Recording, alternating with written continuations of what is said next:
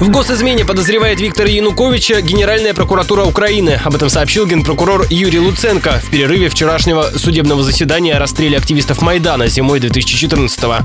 На том заседании бывший президент Украины Янукович давал свидетельские показания.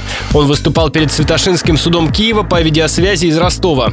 Наблюдал за ходом допроса в Ростовском областном суде, оттуда велась трансляция, наш корреспондент Даниил Калинин. Первая попытка провести допрос в формате видеосвязи предпринималась еще в минувшую пятницу. Но тогда заседание суда в Киеве сорвали украинские правые радикалы. Они заблокировали СИЗО и обвиняемых не смогли доставить в суд. Напомним, на скамье подсудимых пятеро сотрудников подразделения «Беркут». Их обвиняют в расстреле демонстрантов на Майдане. В понедельник беркутовцы были на месте и заседание суда состоялось. Оно длилось около шести часов. Виктор Янукович сначала читал свои ответы с листа, однако время от времени снимал очки, откладывал шпаргалку в сторону, говорил без подготовки. В эти минуты он был очень эмоционален. В гибели майдановцев зимой 2014-го он за собой не видел. Приказ стрелять по активистам, по его словам, он не давал. Более того, из показаний экс-президента стало известно, что он планировал решить вопрос с миром и даже назначить лидеров оппозиции на высокие должности в правительстве. При этом Янукович признал, что беркутовцы превысили свои полномочия, но на жесткие действия их спровоцировали радикалы. Допрос Януковича вели на украинском языке. По-русски он заговорил только на пресс-конференции после заседания.